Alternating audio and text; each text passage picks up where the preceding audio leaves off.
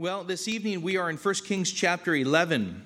1 Kings chapter 11 is where we are this evening. And I, I have a, as you turn there, I have a verse to share regarding the scripture that we're covering this evening and God's path. This is something that we should always be mindful of as uh, we're always looking for something new, something shiny, something that'll get our attention. And yet this is what the Lord says. Jeremiah 6:16 says, "Thus says the Lord, Stand by the roads and look, and ask for the ancient paths where the good way is, and walk in it, and find rest for your souls. Jeremiah 6 16. If only Solomon would have considered and held to this word. He could have avoided God's discipline and Israel. He could have saved from having to experience further consequences because of his disregard for God's word, God's command. Tonight, we will learn of Solomon's disregard of God's word, which led to him turning from the Lord and unfortunately seeing at this point the beginning of the, Israel, uh, of the nation of Israel suffering because of the decisions that he had made. It's a very sad turn of events considering how much God had blessed Solomon and the kingdom uh, through him. Uh, he was famous throughout the world. People came from all the nations to come and, and see all the riches that God had blessed Israel with, to hear his wisdom. And, um, and so it's a very sad turn of events, considering all of that. But this goes to show that God is as we've heard. It's interesting. We've heard this uh, repeated several times over the course of the last couple weeks that God is impartial. He's impartial and applies his word evenly to all. He is a loving God who desires to bless his people. He desires to bless each and every one of us. But he asks this one thing of us that is, that we abide in him and that we obey him. Those things that we do that, and, and in that, his blessings will come in the form of peace or right standing before him, and so much more. But he's not only a loving God, he's also a just God who will and will not hold back discipline. But it's applied with a desire that it will lead people to repent. That means turning from your wicked ways. You know, it's not enough to confess because confession without action is only a worldly sorrow. It's not actual repentance. Repentance actually happens not at the moment you speak your sorrow, but at the moment that you act on that and you turn the other way. Remember that. Let's pray. Father, we thank you, Lord, for your word. And we ask, Lord, that again, as we always do, we desire to hear from you, that you would give us understanding, that you would teach us, Lord, that as we see uh, how it is that Solomon allowed himself, his own heart, to be turned from you, I pray, Lord, that we would take this as 2020 hindsight, Lord, so that we may behave in a way that doesn't reflect an undisciplined flesh, but a disciplined life that denies the flesh, denies ourselves.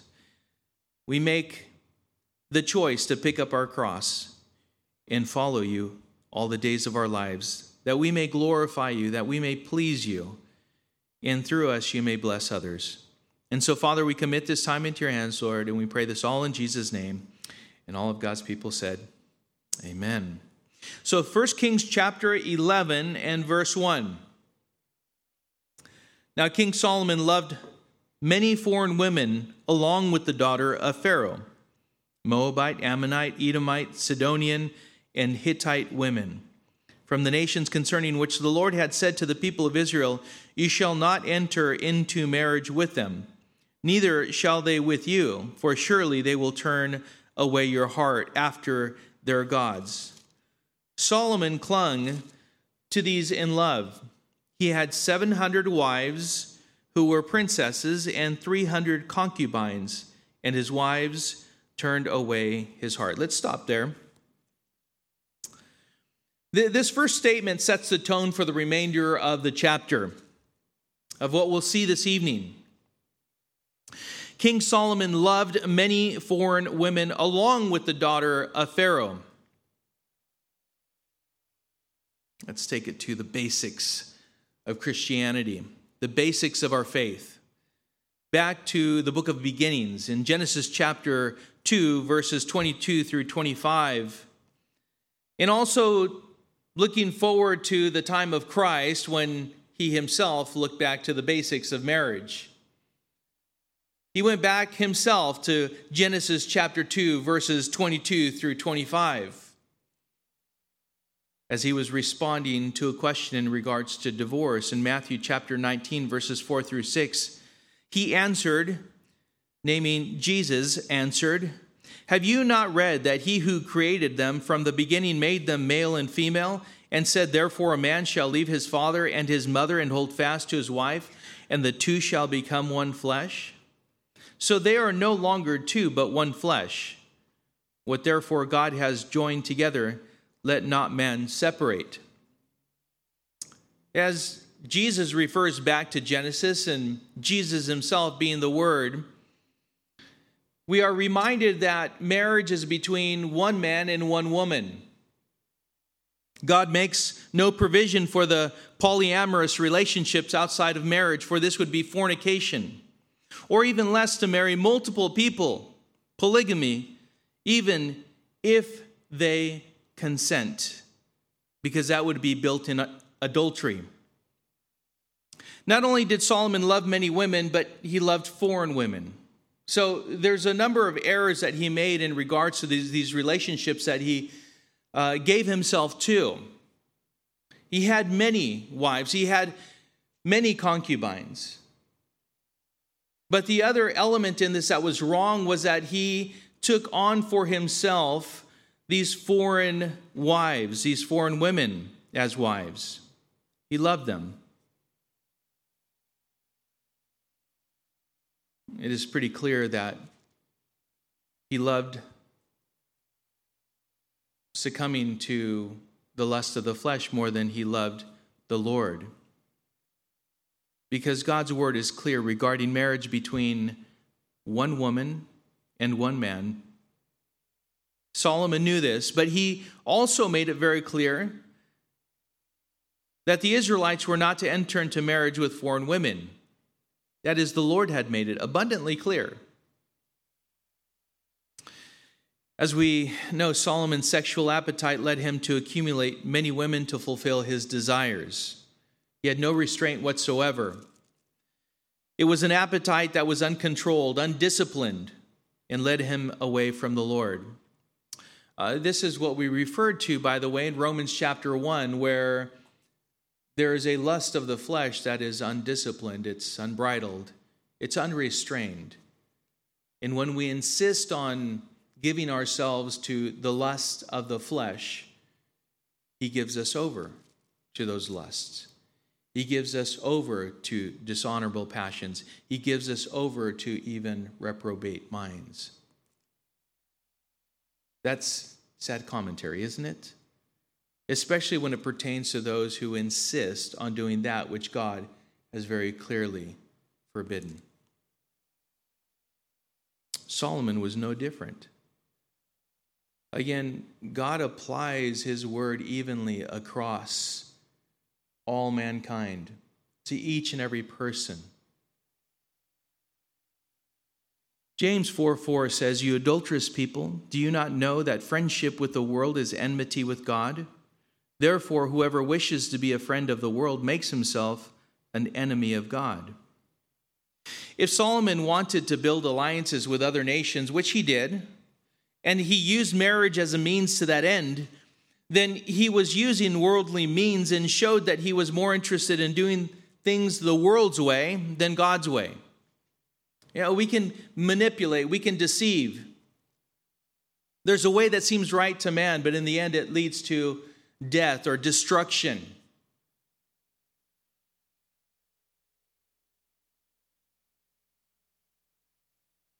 I have to say, for being such a wise man, he was very dumb, wouldn't you say? Sometimes we can be so academic and so intellectual and yet have no common sense. It's like, where's the logic? Well, why can't you see how this all comes together? Why can't you just bring it down to what God has clearly intended it to be?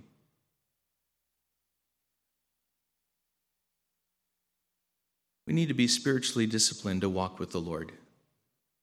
Have you, have you given your, yourself to that endeavor, to that pursuit, to be spiritually disciplined? It takes hard work, it takes consistency. It, it takes reading God's word, knowing God's character, and applying it daily. Do we do it perfectly? Absolutely not. On any given day, throughout the day, we fall so short. And yet, we continue to allow the Lord to do the work of sanctification in our lives, to mold us, to shape us into the image of our Lord and Savior Jesus Christ. We sung the song. He is the potter, we are the clay, right?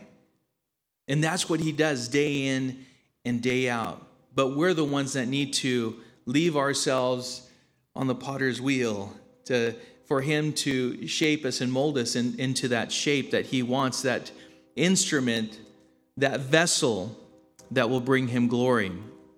We need to be spiritually disciplined to walk with the Lord in the Spirit, in obedience, to bless Him, to honor Him.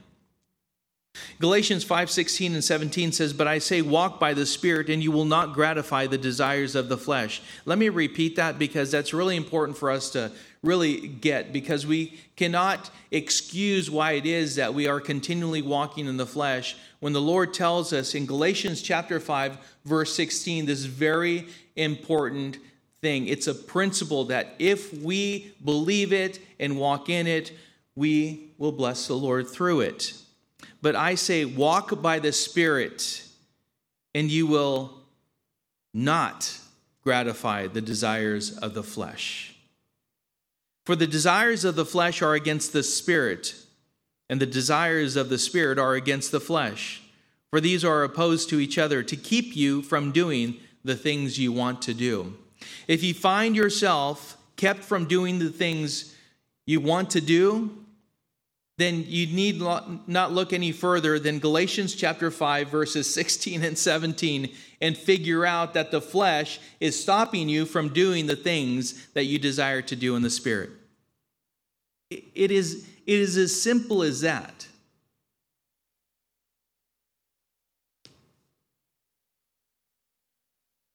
Now, I share these things with you this evening as we take a look at these verses because this is the, the exact contrast to Solomon's life. There was no restraint. And he even said, There's nothing that I kept from myself. I did it all. And it's all vanity. What is man's all? To fear God and obey his commandments. So here's a man who kept nothing from himself. And it's recorded here that Solomon loved many women, which was in direct violation, in direct violation and rejection of what the Lord had said to the people, the nation of Israel. Power sometimes tends to warp one's uh, sense of reality. You get to a certain point and you could start saying, This applies to everyone else but me. You see this often exemplified in our government leaders, politicians. It applies to everyone else, and we'll make these orders and these laws to apply to everyone else. But for me, I, I don't need to abide by this. I'm perhaps above it. Drunk on power. Solomon ended up desiring power and prestige in the world more than a right standing before the Lord. Mark 8, 36 and 37 says, For what does it profit a man to gain the whole world and forfeit his soul? For what can a man give in return for a soul? Well, we, we can do a whole sermon on just these two verses. Um, but there's more to this, and the consequences that were felt by many for many years to come is also what we need to know about, to know that our, perhaps if we choose to reject God and His word, can come at a great cost. And He warns us. It says here that Solomon had, in verse 3, 700 wives and 300 concubines. These 300 concubines, in that day it would be um, it would be legal to have concubines. It obviously was legal to have multiple wives, to practice polygamy. Uh, these were like uh, all three, the 300 concubines, legal mistresses. And the more children that the king would have, the more secure his kingdom would be to continue his lineage. But 1,000, 1,000 between wives and concubines is what Solomon had. Again, just because something is legal in the world doesn't mean it is right before God. We need to always keep that in mind. But it happened just like God said it would. He warned him.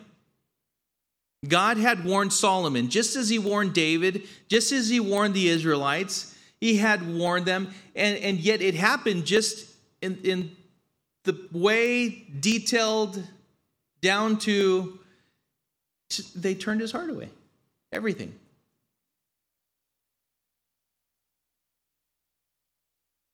We can have it all and yet still forget God, whose hand was held open for us. Like he gives us everything. Yet remember that we're stewards of whatever it is that God has entrusted to us. It doesn't belong to us. That's why we got to be very careful. We got to be reminded often, too, because we have the same inclination as Solomon had. We get, we get, we get, we get. And, and at first we're like, oh, wow, God, thank you so much. This is what I was waiting for. And, and at first you could use whatever it is that He's entrusting to you in a wise way, in a discerning way, in a God honoring way. And at some point, if you do not guard your heart, you can fall into the same trap that Solomon did. When we start just using it for ourselves, doing our own thing.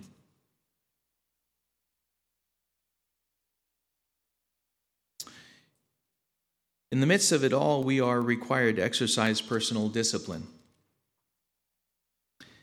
We need to know that temptation is always crouching at the door, desiring to destroy us. As the devil will exploit and pervert the good and attempt to turn it into something you worship in the place of God. That thing that God gave to you and entrusted to you, oh, we can form, we can shape it, we can bow down to it, and it can become the very thing that we worship in the place of God. Idolatry. Well, let's continue. Verse 4 says, 4 says, For when Solomon was old, his wives turned away his heart after other gods. And his heart was not wholly true to the Lord his God, as was the heart of David his father. For Solomon went after Ashtoreth, the goddess of the Sidonians, and after Milcom, the abomination of the Ammonites. So Solomon did what was evil in the sight of the Lord, and did not wholly follow the Lord, as David his father had done. Then Solomon built a high place for Chemosh, the abomination of Moab, and for Molech, the abomination of the Ammonites, on the mountain east of Jerusalem. And so he did for all his foreign wives who made offerings and sacrificed to their gods. Talking about a messed up family. What a nightmare. What a nightmare. Listen, I'm sure Solomon had the mental capacity to run circles around anyone who would have attempted to point out his idolatry the wisest man in the world. He could debate anyone, argue, and I'm sure, win in a way that we can only imagine. But even though he be wise in the eyes of the world, and he was, and was able to confound the masses, and he did, we need to understand one thing he never fooled God. Never. Not for a second. 1 Corinthians 1:25 says for the foolishness of God is wiser than men and the weakness of God is stronger than men. 1 Corinthians chapter 3 verses 19 and 20 says for the wisdom of this world is folly with God for it is written he catches the wise in their craftiness and again the Lord knows the thoughts of the wise that they are futile. You know the world says that age and experience bring wisdom. I, have said it before experience and age doesn't equal wisdom all the time. No, sometimes age solidifies foolishness in our hearts.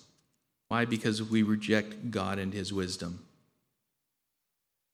Experience by itself is no source of wisdom. You can experience much but learn little. If you don't know what is right and what is wrong, or you learn how to reject what is right and learn how to be crafty in your wickedness, well, then your experience actually meant nothing whatsoever. Solomon's heart was turned away from God in his old age. So obviously, age has nothing to do with it as far as wisdom is concerned. He was considered the wisest man in the world, and yet he allowed these women to turn away his heart from the Lord.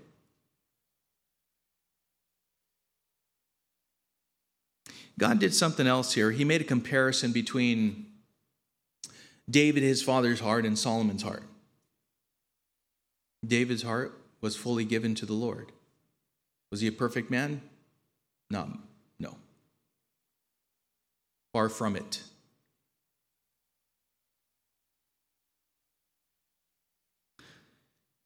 Solomon's heart was described as not being whole toward God.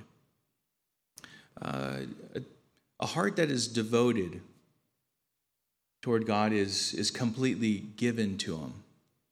You could say that this is, describes a man who is riding the fence, half in the world and half given to the Lord. If, if you're half given to the Lord, then you're all in the world. You're either for God or you're against God.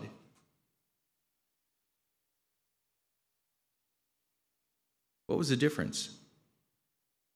You know what the, the difference was? It's, it can be uh, known in, with, in one word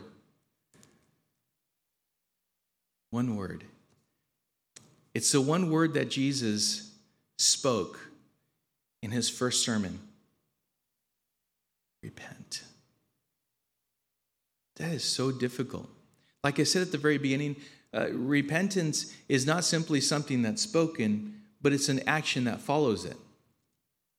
It's an action that is consistent. It's a heart that is completely changed. The heart, the mind has to change. And then the body will follow, or your actions will follow. As soon as David was confront, confronted with things, he would be convicted in his heart and he would repent. You see, David was passionate about his relationship with God and he fought to preserve it. Have you ever confronted someone of their sin and instead of being convicted and repenting of their sin, they run. It's sad, but I've seen people run. Why? Why? You and I know that God desires that we be reconciled unto Him, that we repent of our sins.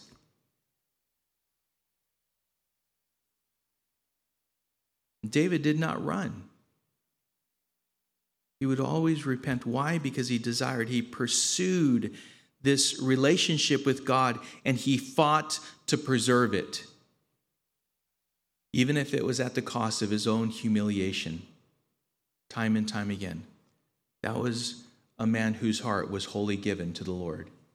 Perfect, no, but he knew a perfect God and he, he knew who his Savior was. And he always made it a point to repent of his sins and continually went and pursued the Lord. But Solomon was a different person. He had a different heart. Uh, sometimes we see comparisons like this, and, and we ought to think ourselves, you know, which one do I reflect more? Is it David's heart or is it Solomon's heart? Am I more inclined to walk with the world or walk in the Word with the Lord?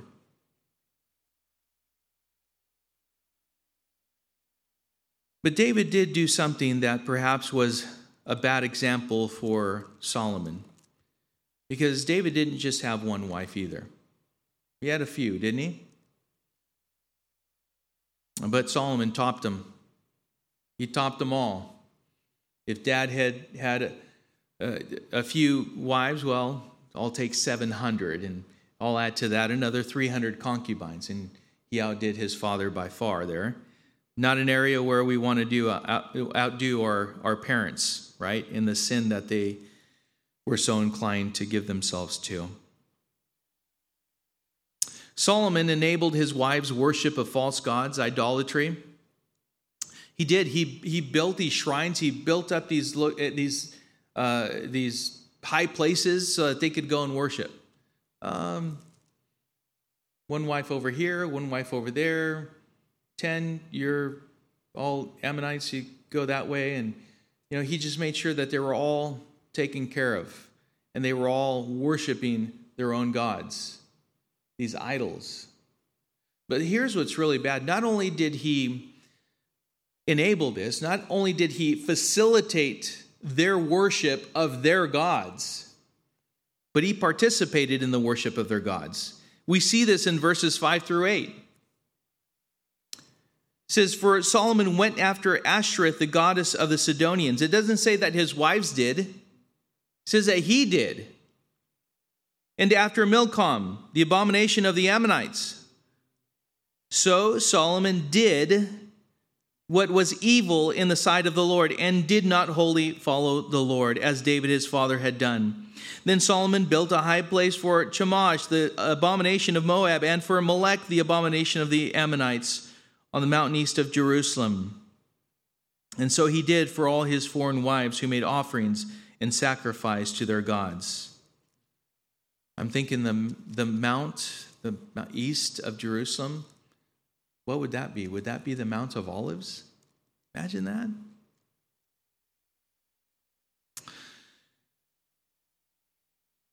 This is something that David did not do. He did not participate, he did not facilitate the worship of other gods, idolatry.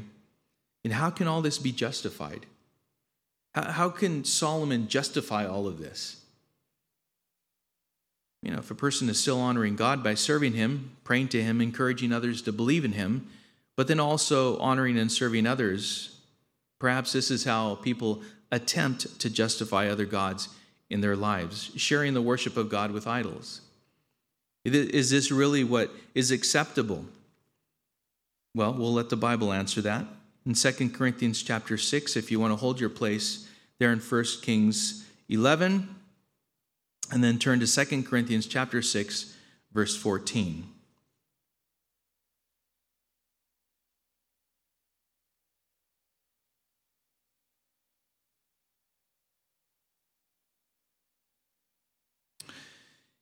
2 Corinthians 6:14 says, "Do not be unequally yoked with unbelievers. For what partnership has righteousness with lawlessness? Or what fellowship has light with darkness? What accord has Christ with Belial? Or what portion does a believer share with an unbeliever? What agreement has the temple of God with idols? For we are the temple of the living God. As God said, I will make my dwelling among them and walk among them, and I will be their God, and they shall be my people.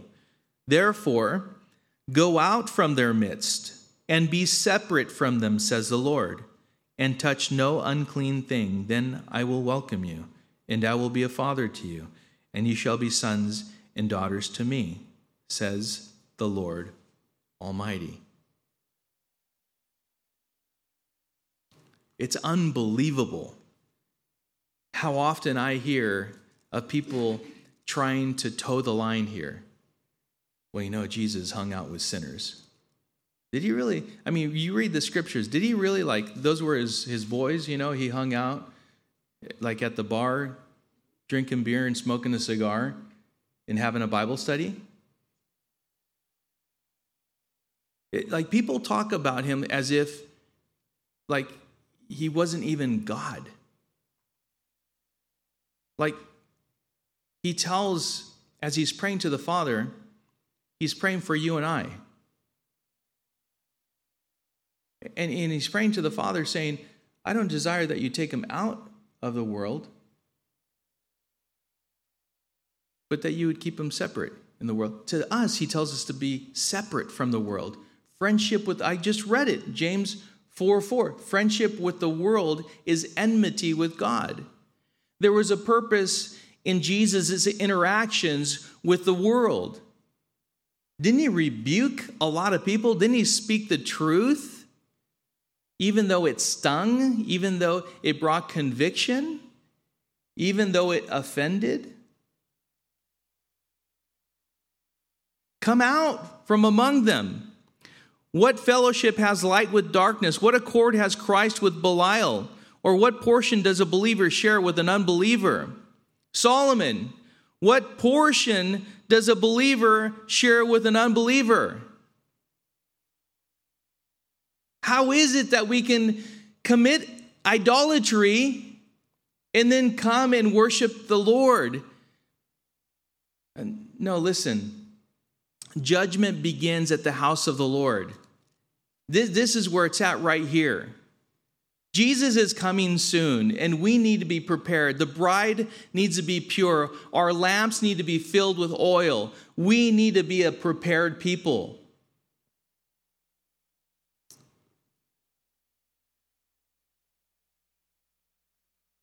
Solomon, we could learn so much from Solomon. We, we, could, we know that he was the wisest man. He was a blessed man. He was a rich man. He was a popular man. He was a famous man. He was a man that the whole world applauded and came to visit.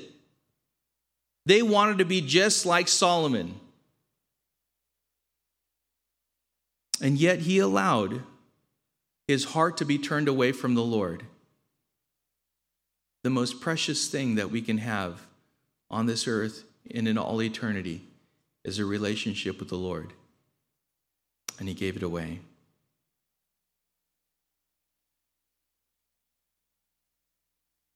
Because Solomon did all of this without any evidence of repenting, God judged him and executed the consequences he had warned Israel and Solomon of many times.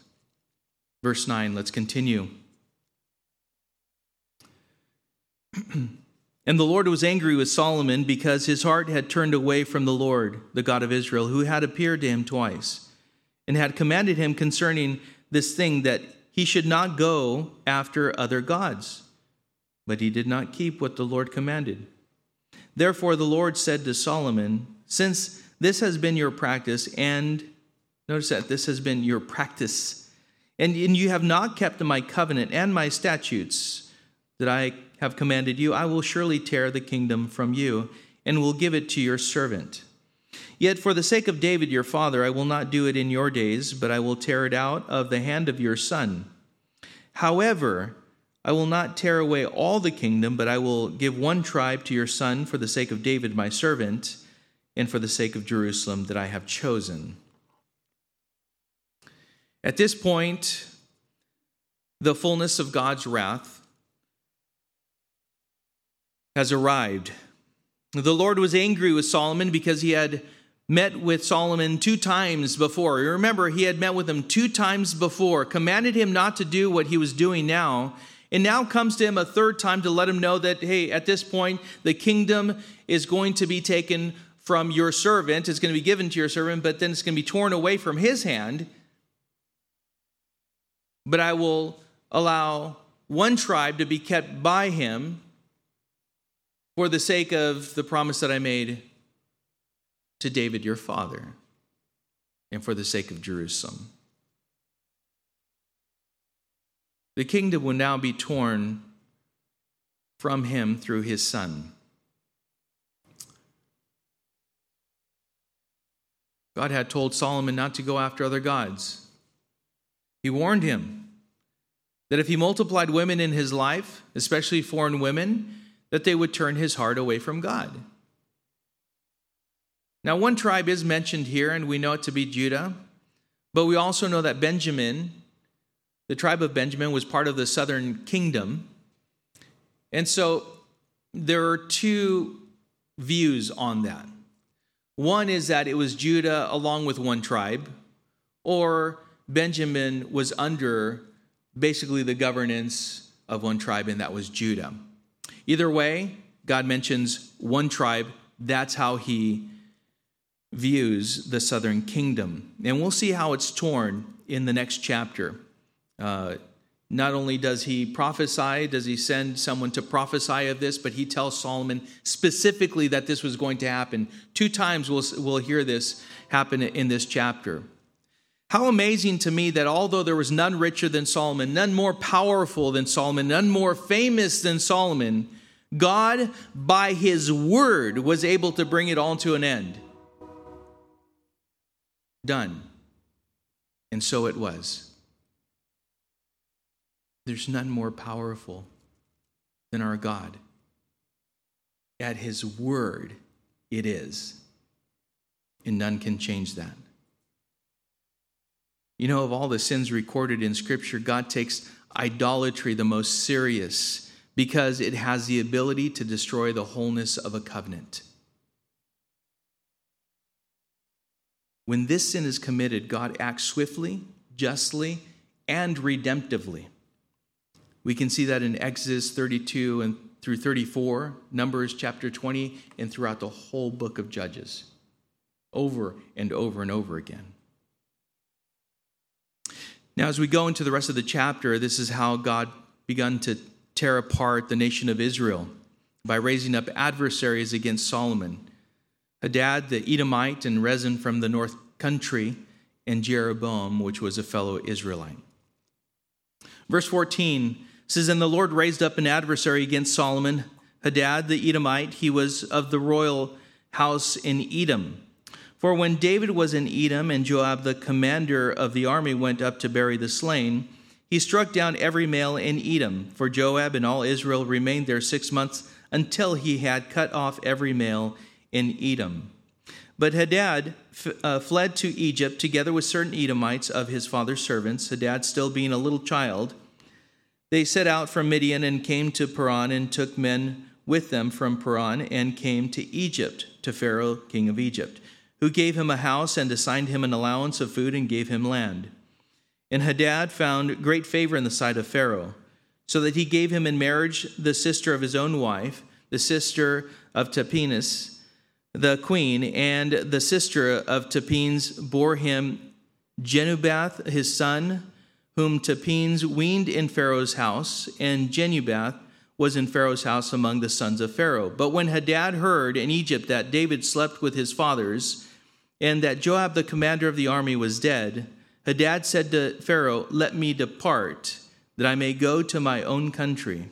But Pharaoh said to him, What have you lacked with me that you are now seeking to go to your own country? And he said to him, Only let me depart. So he didn't, the, the man who had given him everything, Pharaoh, at this point, vengeance was in his heart, and he wanted to know nothing except to go back to his land. Hadad the Edomite, uh, facing God, there is no one to come against us, for we walk with him. But when we turn from him, the enemy is before us, and we have wandered from the one who is able. Walking with God, he is able. Walking away from God, we are unable. We turn we ourselves turn away from the Lord. Now, what we see here with Hadad is that he is full of vengeance. Vengeance has filled his heart, and that's all he has before him. It doesn't matter what he's leaving behind, he just wants to go take vengeance on what had happened to his people as Joab had struck them all down. Upon hearing that Joab was dead, uh, dead, he returned and was known to have troubled Solomon. We don't know how, we don't know the details of how it was that Hadad had troubled Solomon all of his days, but we know that when Joab died, he came back to Israel and he troubled Solomon. That's the, the whole thing here is that as Solomon was turning, had turned from the Lord, he found himself faced with opposition, and one was in the form of Hadad the Edomite. That's one. The other one is here in verses 23 through 25.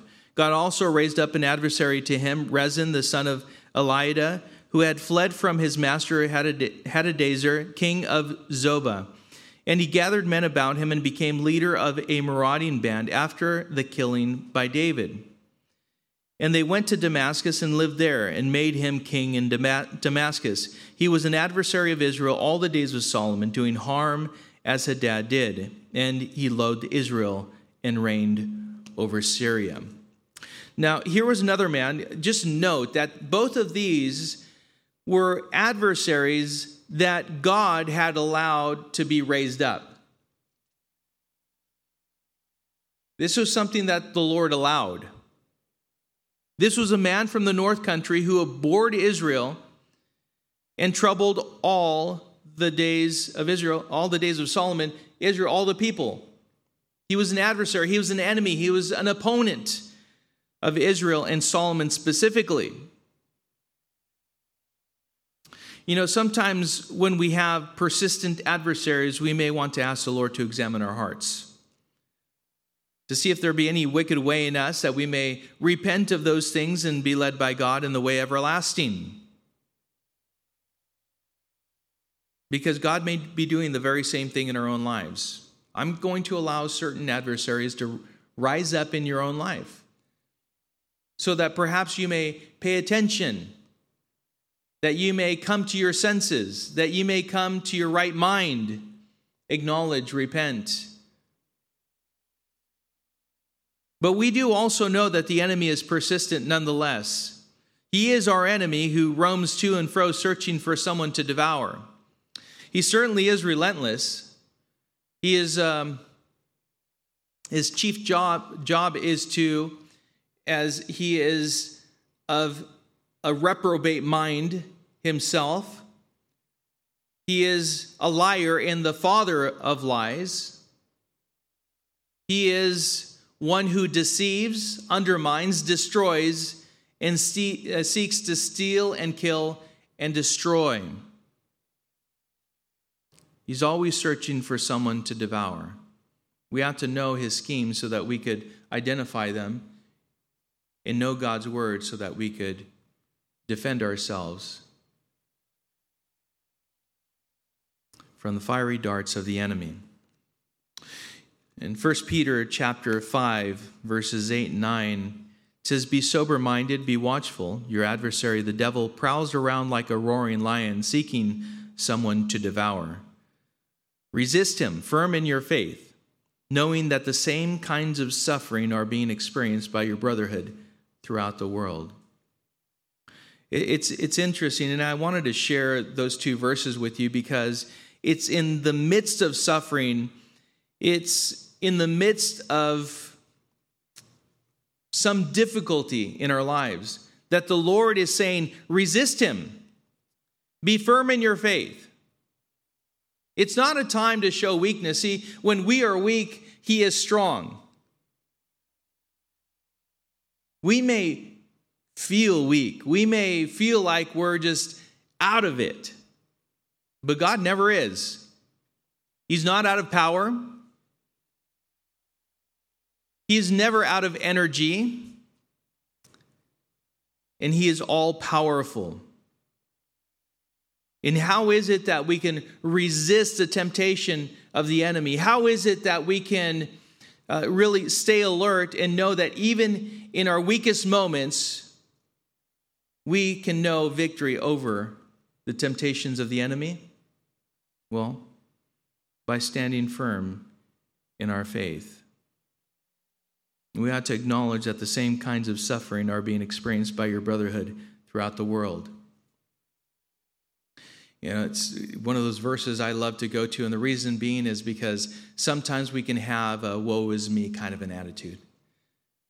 Um, play the victim, nobody knows what I'm going through. No, but God does.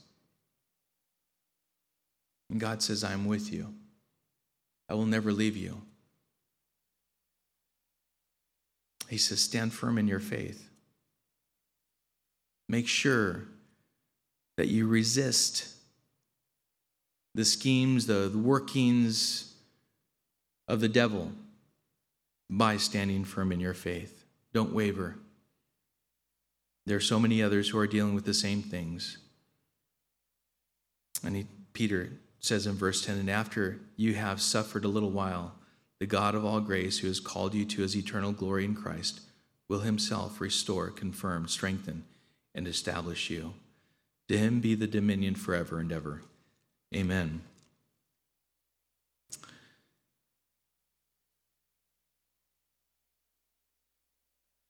But we need to remember that sometimes that constant adversary could be the allowance of God to get our attention so that we can humble ourselves before the Lord and confess anything that is revealed and turn from it. Remember, the key word is repent. Repent. Verse 26, let's continue. says Jeroboam, the son of Nebat, an uh, Ephraimite of Zeredah, a servant of Solomon, whose mother's name was Zeruiah, a widow, also lifted up his hand against the king.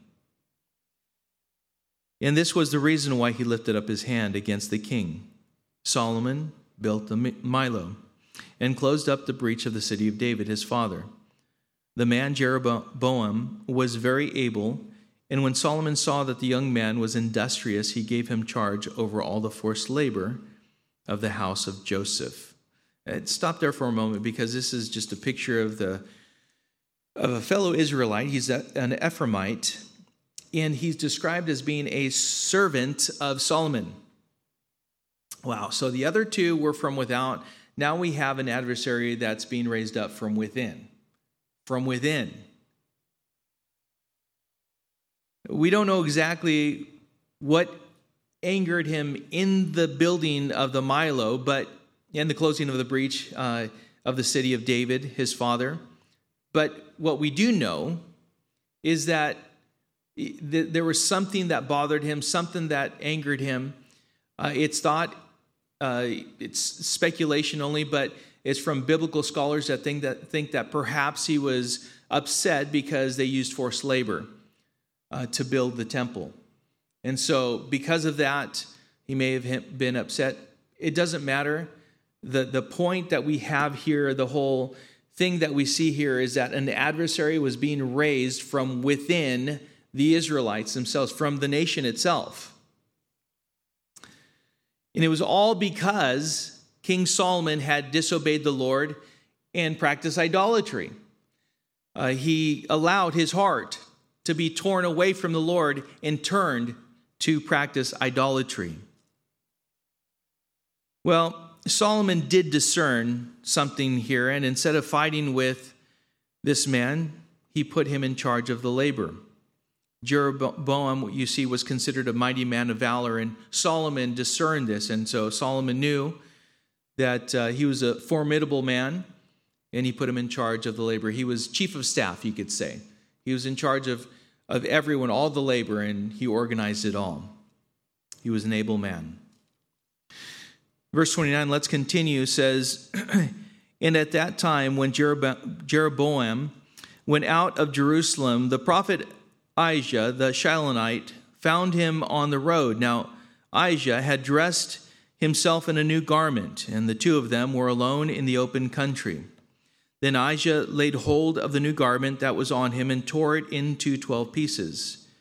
And he said to Jeroboam, Take for yourself ten pieces, for thus says the Lord, the God of Israel Behold, I am about to tear the kingdom from the hand of Solomon, and I and, and will give you ten tribes. But he shall have one tribe, for the sake of my servant David and for the sake of Jerusalem, the city that I have chosen out of all the tribes of Israel, because they have forsaken me and worshipped Ashtoreth, the goddess of the Sidonians, Chemosh, the god of Moab, and Milcom, the god of the Ammonites, and they have not walked in my ways, doing what is right in my sight and keeping my statutes and my rules as David his father did. Nevertheless, I will not take the whole kingdom out of his hand, but I will make him ruler all the days of his life for the sake of, of David, my servant, whom I chose, who kept my commandments and my statutes. But I will take the kingdom out of his son's hand and will give it to you, ten tribes. Yet to his son I will give one tribe, that David, my servant, may always have a lamp before me in Jerusalem, the city where I have chosen to put my name. Ahijah the Shilonite was used by the Lord to act out this prophecy. Can you imagine? He put on a brand new garment and came up to Jeroboam, and as they were out all alone by themselves, he commences to tear this thing apart. Jeroboam, you know, it's one of those situations where you're you're looking at this, you're watching this, and you've got to. I mean, what are you what are you doing, Ahijah? It's a that's a nice shirt, you know, and you're tearing it up. It's just sometimes when I when I read this, I think of my own mind, my own, you know, and I think that would seem quite odd at the moment that he's doing it.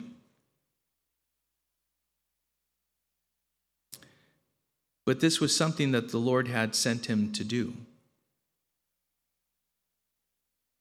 He was acting out a prophecy concerning the tearing apart of the kingdom. The ten tribes will be given to Jeroboam, and one tribe to his son, Rehoboam. Not the son of Jeroboam or Ahijah, but the son of Solomon. We know that Jeroboam was popular among the people, and he may have been stealing the hearts. He, was, he might, might have been in the act of stealing the hearts of the people as he remained in disagreement against King Solomon all his days. Remember that he was an adversary from within that was being raised up. God, knowing the heart of Solomon and, and that he would, he, he in his days would allow his heart to be turned away from the Lord. Because remember also that this man Jeroboam was considered a very able man who was industrious, diligent, and hardworking, persistent, untiring, studious, active, determined, driven, and zealous. You can say that this man was a man that we would see today as a man that would put his mind to something and he was unstoppable. There was nothing that was going to stop him from attaining whatever it is that he set to attain, to achieve. But God used this man. He used such a man against Solomon for having turned from him and turned to other gods. Jer- Jeroboam will have 10 tribes, and Rehoboam will be given one. It's not just Judah, but it's also the tribe of Benjamin. All right, so let's continue and let's uh, begin to wrap up. Verse 37 says, And I will take you, and you shall reign over all that your soul desires, and you shall be king over Israel. And if you will listen to all that I command you, and will walk in my ways, and do what is right in my eyes, by keeping my statutes and my commandments, as David my servant did, I will be with you, and, and will build you a sure house, as I built for David. And I will give Israel to you, and I will afflict the offspring of David because of this, but not forever Solomon sought, uh, therefore, to kill Jeroboam, but Jeroboam arose and fled into Egypt to Shishak, king of Egypt, and was in Egypt until the death of Solomon. Um, so, this is interesting what the Lord had said to Jeroboam. Um, the Lord spoke to Jeremiah, who's promising, uh, promising him that the Lord would be with him and build him a strong kingdom and would give Israel to him if he would be obedient to his word, keeping God's statutes and his commandments. But think about this He also promised uh, David the kingdom, right? And, and of course, he's, he's good for his word, and he would follow through with that. And of course, we see David's seed follow through all the way to the, to, uh, the time of Jesus. Um, but what he was telling Jeroboam is perhaps your kingdom will be parallel to that of King David's kingdom. And yet we'll see how it is that this, of course, didn't come about. In fact, there was uh, talk about idolatry. The northern kingdom uh, was, was, uh, had one wicked king after another, after another, after another. And the people uh, worshiped in, uh, in ways that uh, they shouldn't have been worshiping. But this is what he told Jeroboam. Now, God clearly told Solomon that this would not happen until after Solomon's death. All this, the ripping, the tearing away of the ten kingdoms, all of that was not going to happen until after the death of Solomon. Right? You remember how we read that? He told Solomon specifically, it will not happen until after your death. And yet, Solomon still, uh, upon hearing about this, catching wind of what was told to Jeroboam, what he tried to do? Did he try to do? He tried to kill Jeroboam. He tried to take matters into his own hands. Perhaps if if I go and have him killed, then this won't continue on. But God had spoken, and not even Solomon, in all his greatness, could stop the Lord from fulfilling what he had spoken. Job 42 2 says, I know that you can do all things, and that no purpose of yours can be thwarted. We need to always remember that. His God's word. Do not be deceived. Bad company corrupts good morals, right? And we can talk about all kinds of scripture that God's word, his purpose cannot be thwarted.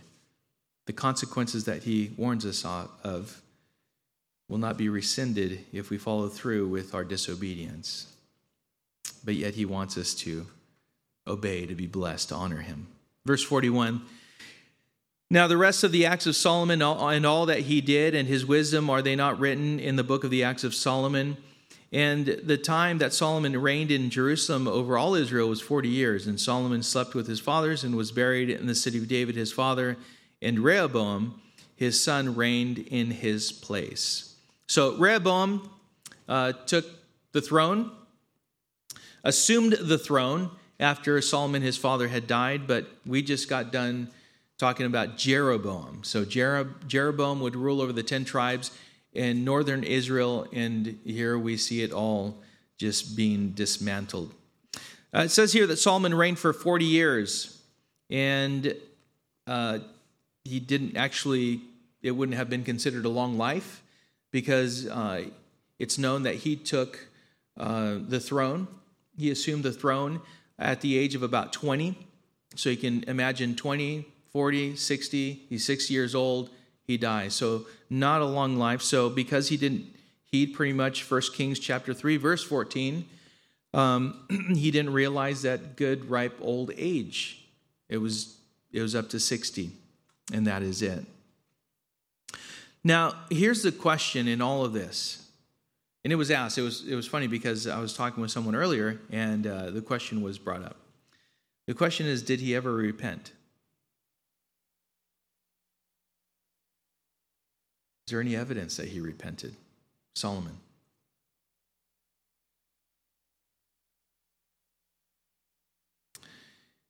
He turned his heart from God, but we never see any evidence that he had turned back to God. It is thought that perhaps he died in a state of apostasy, having uh, abandoned God, having turned his back on the God who blessed him so richly with wisdom, with wealth, even entrusted to him power and fame. And yet we never see just a true heart of repentance. We don't see that. We can learn much from Solomon. And that's why I went through and gave you a lot of scripture that tells us that we ought to act in direct contrast to the example that we have in Solomon in this place. Father, we thank you, Lord, for Lord the warnings that you give us. Lord, we desire to be a, a pure people, a people who follow you, honor you, glorify you, that are filled by your Spirit and walk accordingly. Lord, remind us, help us to understand how to apply your word. Let us trust in your promises. Let us express a faith in humility before you, our holy and righteous God. So, Lord, we confess our sins and we thank you that you are just and you are righteous, Lord, in that judgment. Lord, for you have already judged our sin, and therefore we can come and confess it and know that you can forgive us of our sins and cleanse us of all unrighteousness because of the blood that was shed by Jesus Christ on the cross. And so we thank you for that. We now ask you to fill us with your Holy Spirit, empower us, and help us to walk with you. In Jesus' name we pray.